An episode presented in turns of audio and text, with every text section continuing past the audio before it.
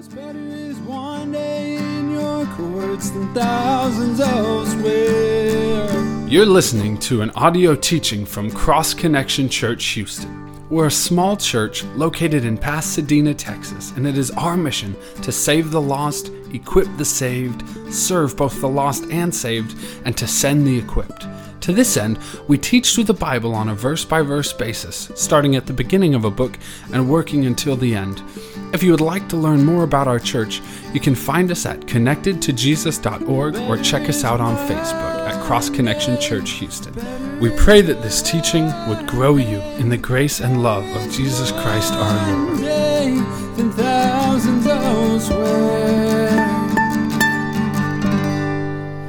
You know, but last week, you know, when we, when we began our journey through the book of Jonah, we saw firsthand that rebellion against God not only hurts us, but also those around us. And, and sadly, it's usually the ones we love the most are the ones that are hurt the most. As believers, you know, we are told that we will have to endure storms and trials in our life, but we are also told that we will not have to endure them by ourselves because God will never leave us nor forsake us. You know, we see that in the book of Hebrews in chapter 13, verse 5, where it tells us, Let your conduct be without covetousness, be content with such things as you have, for he himself has said, I will never leave you nor forsake you. Again, last week we saw what happens to a person when they try to endure the storms of life by themselves. And as Colson mentioned in his study, not only did the storm cause the crew to lose their wages, the storm almost cost the crew to lose their life. In an attempt to please God, Jonah was thrown into the sea. And it seemed to work. The sea calmed. The men on the ship were saved, though it appears that Jonah's rebellion will cost him his life. So tonight we begin our study in the book of Jonah, chapter 17 of verse 1. And as we turn there, allow me to open us in prayer. Father, it is my prayer that, uh, that the words that I share tonight are not my words, but yours. That you would just set me to the side and speak through me, Father. As that song goes, Lord, I do pray that this, this, your, these words are pleasing to you, Father. Use them to, to bless everybody here as it has blessed me as I prepared, Father. Praise and love you in Jesus' name. Amen. In Jonah chapter 1, verse 17, we begin with saying, Now the Lord had prepared a great fish to swallow Jonah. And Jonah was in the belly of the fish three days and three nights. Personally, I find it interesting the length of time that Jonah was in the belly of the fish before he was regurgitated, as, as I might say. Because when Jonah was thrown overboard, if God chose, he could have just landed him on the beach. He could have just hit the sand running. But the problem was not getting Jonah to Nineveh, it was Jonah's heart. In his disobedience, because of his prejudice against the people of Nineveh, Jonah ran from God. And even when all was lost, instead of calling out to God, Jonah told the crew, If you want to save your life, just throw me overboard. That's hatred right there. It really is. That's a heart filled with hate for some people. I, I'm not sure if I, I, I've ever been there, but I don't, want to, I don't want to take too much stock in evaluating that. But at this time, it seems Jonah would rather drown than warn the people of Nineveh about God's impending judgment. Jonah probably thought he was pleasing God by doing the honorable thing, you know, by sacrificing life to save the ship and the crew. But what Jonah failed to understand, and I believe a lot of times in our life we fail to understand, that God did not desi- desire Jonah to sacrifice his life, but rather for Jonah to live his life in obedience. We are called to be a living sacrifice, not a dead one. You know, they say it's, it's e- a man was told his wife, he says, it's easy I would to die for someone out of honor and character, but it's hard to live for them, to, to be, a, be a daily sacrifice for their life. Husband, we, we should take stock in that because there's so much truth to it. But 1 Samuel 15 22, Samuel said, Has the Lord as great delight in burnt offerings and sacrifices as in obeying the voice of the Lord? Behold, to obey is better than sacrifice. But here we find Jonah. He's in, I can picture him in the water, trading water there, out in the middle of the ocean. And he's just sure he's going to, he's a dead man. But the next thing he knows, he's swallowed by a fish, probably the size of an 18 wheeler. And now he's probably floating around in some of the most nastiest stuff you can imagine. And the smell. I, I can't imagine the smell would probably put anybody's gag reflex into full auto. I just, I can't imagine how awful it was. Now, I really don't know if, if that all that was true the smell, the nastiness inside the whale. And, but in a few verses, we will see that he is in water and there is seaweed wrapped around his head. But that's really all we were told about the condition. But my point is this Jonah was swallowed by a fish. You see, the world would have us believe that the story of Jonah and the fish is simply a made up story, much like my description of Jonah's condition to illustrate a point his condition, his, his, his desperation. But since they cannot understand, since the world cannot understand it, then the world refuses to believe it's true. But what the world fails to understand is that our belief in the Word is not grounded in our ability to understand, but rather is grounded in our faith in the one who wrote it. Hebrews chapter 11, verse 6 tells us, But without faith, it is impossible to please him. For, who, for, he, for he who comes to God must believe that he is. I might always add that the world would also have, have to believe that, have, have us believe that knowledge is power. You hear it all the time knowledge is power. You know, the more you learn, I work around professors and college people, and they all think knowledge is, is what's going to save them and, and leave their legacy or whatever. But all the power you will ever need to live as believers, we understand is a victorious life is faith in Christ. The world is going to disappear and go away, but our faith in Christ will endure us forever.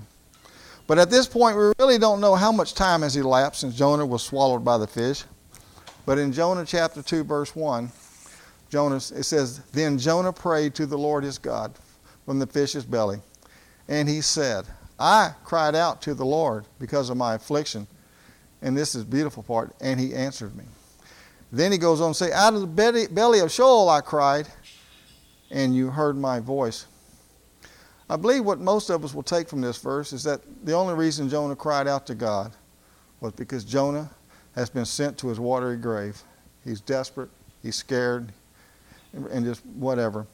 But what I see is actually Jonah's heart beginning to soften because Jonah wasn't afraid to die. That was not his concern. Jonah said, I cried out to the Lord out of my affliction, but he said he answered me. He knew God spoke to him, heard his prayer, heard his cry. He answered him.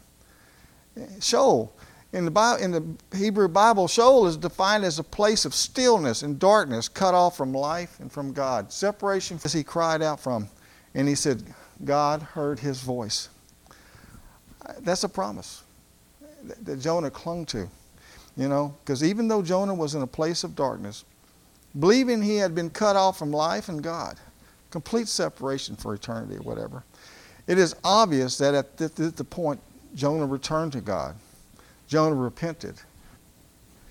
It was not Jonah's uh, belief, understanding of life's concept. No, it was Jonah's faith in God that gave him the assurance that God would hear him and that God would answer his prayer. It was Jonah's faith in God that allowed Jonah to say, Out of the belly of Sheol I cried, and you heard my voice. You know, I, I, many times in our life we when we find ourselves in desperate situations, we find ourselves grasping at straws, grasping at concepts that the world will throw at us, only to realize that we just keep digging deeper when we need to stop, turn to God, and give it to Him. Know, I do it all. I've done it many times. But you know, but because the the Hebrews found themselves in a similar situation. It says that in 2 Peter chapter 3 verse 9, Peter was writing to the early church they had been dispersed all around. And because of this, they had lost their way. And they felt they were, there was nowhere in the place. There was no hope. They were never going to get to come home. They were lost forever.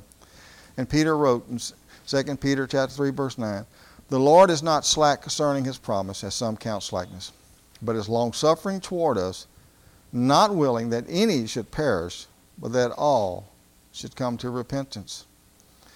You know, the will of God is that all of us come to a saving knowledge of Jesus Christ. And after that, it is his desire for us all us to live a glorious life, one that glorifies him. And every time we sin, it's just he he he just heavens declare the angels in heaven just rejoice over one repentant sinner. And that's the one thing we need to hold on to. Because this gives me a beautiful picture of what redemption is all about. Not just for Jonah, not just for the Israelites, but for anyone that has lost their way. That no matter how far we have ran from God, and we have run far before, no matter how far we have fallen, and I've fallen many times from His grace, when we have lost our way, all we have to do is turn to God. He is right there waiting for us, longing for us to come back into His loving arms. It is said that no matter how far you've run from God, God is only one step away. Take, turn around, take one step back, and He's right there waiting for us. You know, we sometimes we feel we've sinned so much, we've gone so far that we're beyond help. No, we're not. Never beyond help. Never beyond hope. God's waiting for us. And He doesn't like when we sin, but He's a loving Father. He will forgive us. Jonah knew he had sinned against God long before he ever got on that ship. He knew it, but he's running anyway. Have we ever done that? God has told us to do something, but instead of obeying, we, no, I ain't going to do that. That doesn't make sense. I don't like it. No, it's just not going to happen. But at any, at any time, Jonah could have repented. But because of his prejudice and hatred for the people of Nineveh, he lost his way. He lost focus of what his calling was. But out of love, because of a loving father will discipline his children. God put Jonah in a place where he had nowhere to turn but toward to God. You know, no one likes discipline.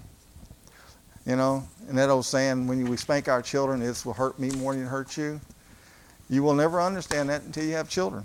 But there's so much truth to it. And I believe it hurts our Heavenly Father so much when He has to discipline us because He shouldn't have to. We should obey Him because we love Him.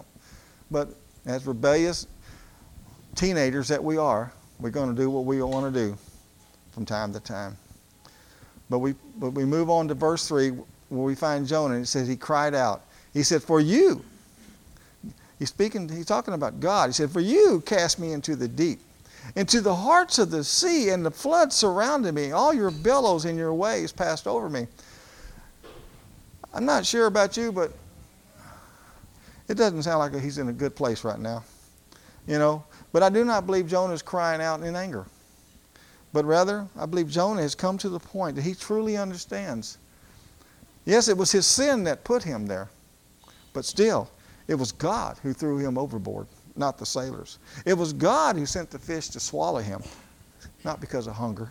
And it was God that allowed the waves to pass over him, and yet he did not drown. You know, it's, it's beyond our comprehension. We, we cannot grasp the, the idea of what's going on here. It's impossible. But then again, who can understand the thoughts of God? We can't. I know I can't. I can't even understand my own thoughts half the time. But still, but here we are in verse 4 with Jonah telling us, he said, Then I said, I have been cast out of your sight, yet I will look again toward your holy temple. The waters surround me, even to my soul. The deep closed around me. Here we go. Weeds were wrapped around my head. I went down to the moorings of the mountains, like the bottom of the mountains at the bottom of the ocean. You can't get no deeper than that. The earth with its bars closed behind me forever. It's like a, a, a watery grave of a, of a prison. Yet you have brought up my life from the pit, O Lord my God. He said, When my soul fainted within me, he said, I remembered the Lord. And my prayer went up to you into your holy temple. Again, humanly speaking, things were not looking good for Jonah. You know, we say he was up a creek without a paddle. No, Jonah wasn't up no creek without a paddle. Jonah was on the Titanic and the last lifeboat just set sail. He was doomed. He was doomed. But as far as Jonah was concerned, he was a dead man locked up in a watery grave. But it was not death. It wasn't death that concerned Jonah. He didn't care about dying because he knew that, that that wasn't it. That wasn't the end, but rather the fact that because of his sin, he had been cast out of the sight of God. He had been separated from God. He's afraid that God would has turned his back on him. He'd gone too far, but but Jonah knew better than that. Because you can almost hear the desperation in his voice. It is said that the most miserable person in the world is a backsliding Christian, one that is living in sin and running from God. They're the most angry, the most bitter. I, I've been there. I know it. And you come around people that are on fire for Jesus and they just tick you off. Get away from me. You, I just, you just, and, and you can just see it. You can just feel it because you long for that. You miss that, but you're too stupid to know it when you're living in sin. It's all true. I take it from me. I, have lived it. I know it. But this, but actually, but this is where we find Jonah. Here he is at the bottom of the ocean in a dark, lonely, miserable place. But Jonah said, and this is probably some of the most sweetest words we will ever say, no matter where we're at. When I, my soul fainted, when I thought my, my, my end was coming, I remembered the Lord. I believe if we were all honest, we could look back at certain times in our life when we have found ourselves in a dark, lonely, miserable place. Simply because we have allowed sin into our life. You know, and, and as I just alluded to the fact, we're at a place where we no longer feel the presence of God. You know, we long for His presence. We, the days when we first got saved, and oh, you could just see the freshness. And when you read His Word, it was so alive and just, it was just so good. You know.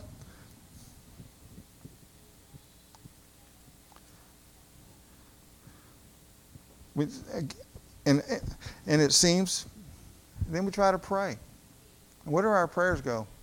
I don't believe they go past the sound of our voice. We can't get them past the ceiling. They're just such empty prayers, unable to even lead the sound of our voice, much less reach the thrones of heaven. And that's a pitiful place to be. I, let me tell you. But I, but, I, but don't lose up hope yet, because we, we're not to the finish line yet. But it does say in the book of John, chapter 9, verse 31, the first part of the verse tells us. Now we know that God does not hear sinners. God's a, God can't tolerate sin. And, he, and until we come clean before Him, He will not hear us. But, but you know, I'm so glad the verse doesn't stop there because the last verse, part of this verse, by John chapter 9, verse 31, tells us, But if anyone is a worshiper of God and does His will, He hears us. Who worships God? His believers, people that have put their faith in Christ for our sake. Who does His will? people that are obedient, that are coming to, that are, that are looking to God for, for, for, every, for every ounce of their life. It says He hears us when we are obedient, when, we're, when we come clean before Him. And I am so thankful we, like Jonah, can stand before the throne of God with confidence, knowing He remembers us. And when we pray, our prayers will ascend into His holy temple, and we will feel His presence again. Much like if you ever stand out on the outside on an early brisk morning and the sun comes up and you just feel it, the breeze and the sun hitting your face? It's like the presence of God is just, whew, you know, that's what it makes reminds me of. To be honest with you, being out in the country or out by the water and just that, that fresh, warm breeze blowing past your face, it's like the presence of God just came by. It's uh, just to me, that's just a beautiful picture. You know, King David found himself in a similar situation. We look in Psalm 51:10 where David said, "Create in me a clean heart, O God. Renew a steadfast spirit within me. Do not cast me away from your presence, and do not take your Holy Spirit from me. Restore to a clean and repentant heart." Because this is where we find Jonah in verse 8. And I, this verse kind of threw me into left field at first, you know, to be honest with you. It said, because then Jonah, out of left, out of nowhere, he says, in verse 8 those who regard worthless idols forsake their own mercy. And Jonah's in the bottom of the ocean in the belly of a fish, and he's preaching. I'm wondering who he's preaching to, you know. But he, I think he just wants to let God know that he realizes the condition of his heart. You know, there, because there's no indication that Jonah was worshiping idols, but rather it seems that Jonah was simply making the comparison that running from and disobeying God is about as fruitful as worshiping idols.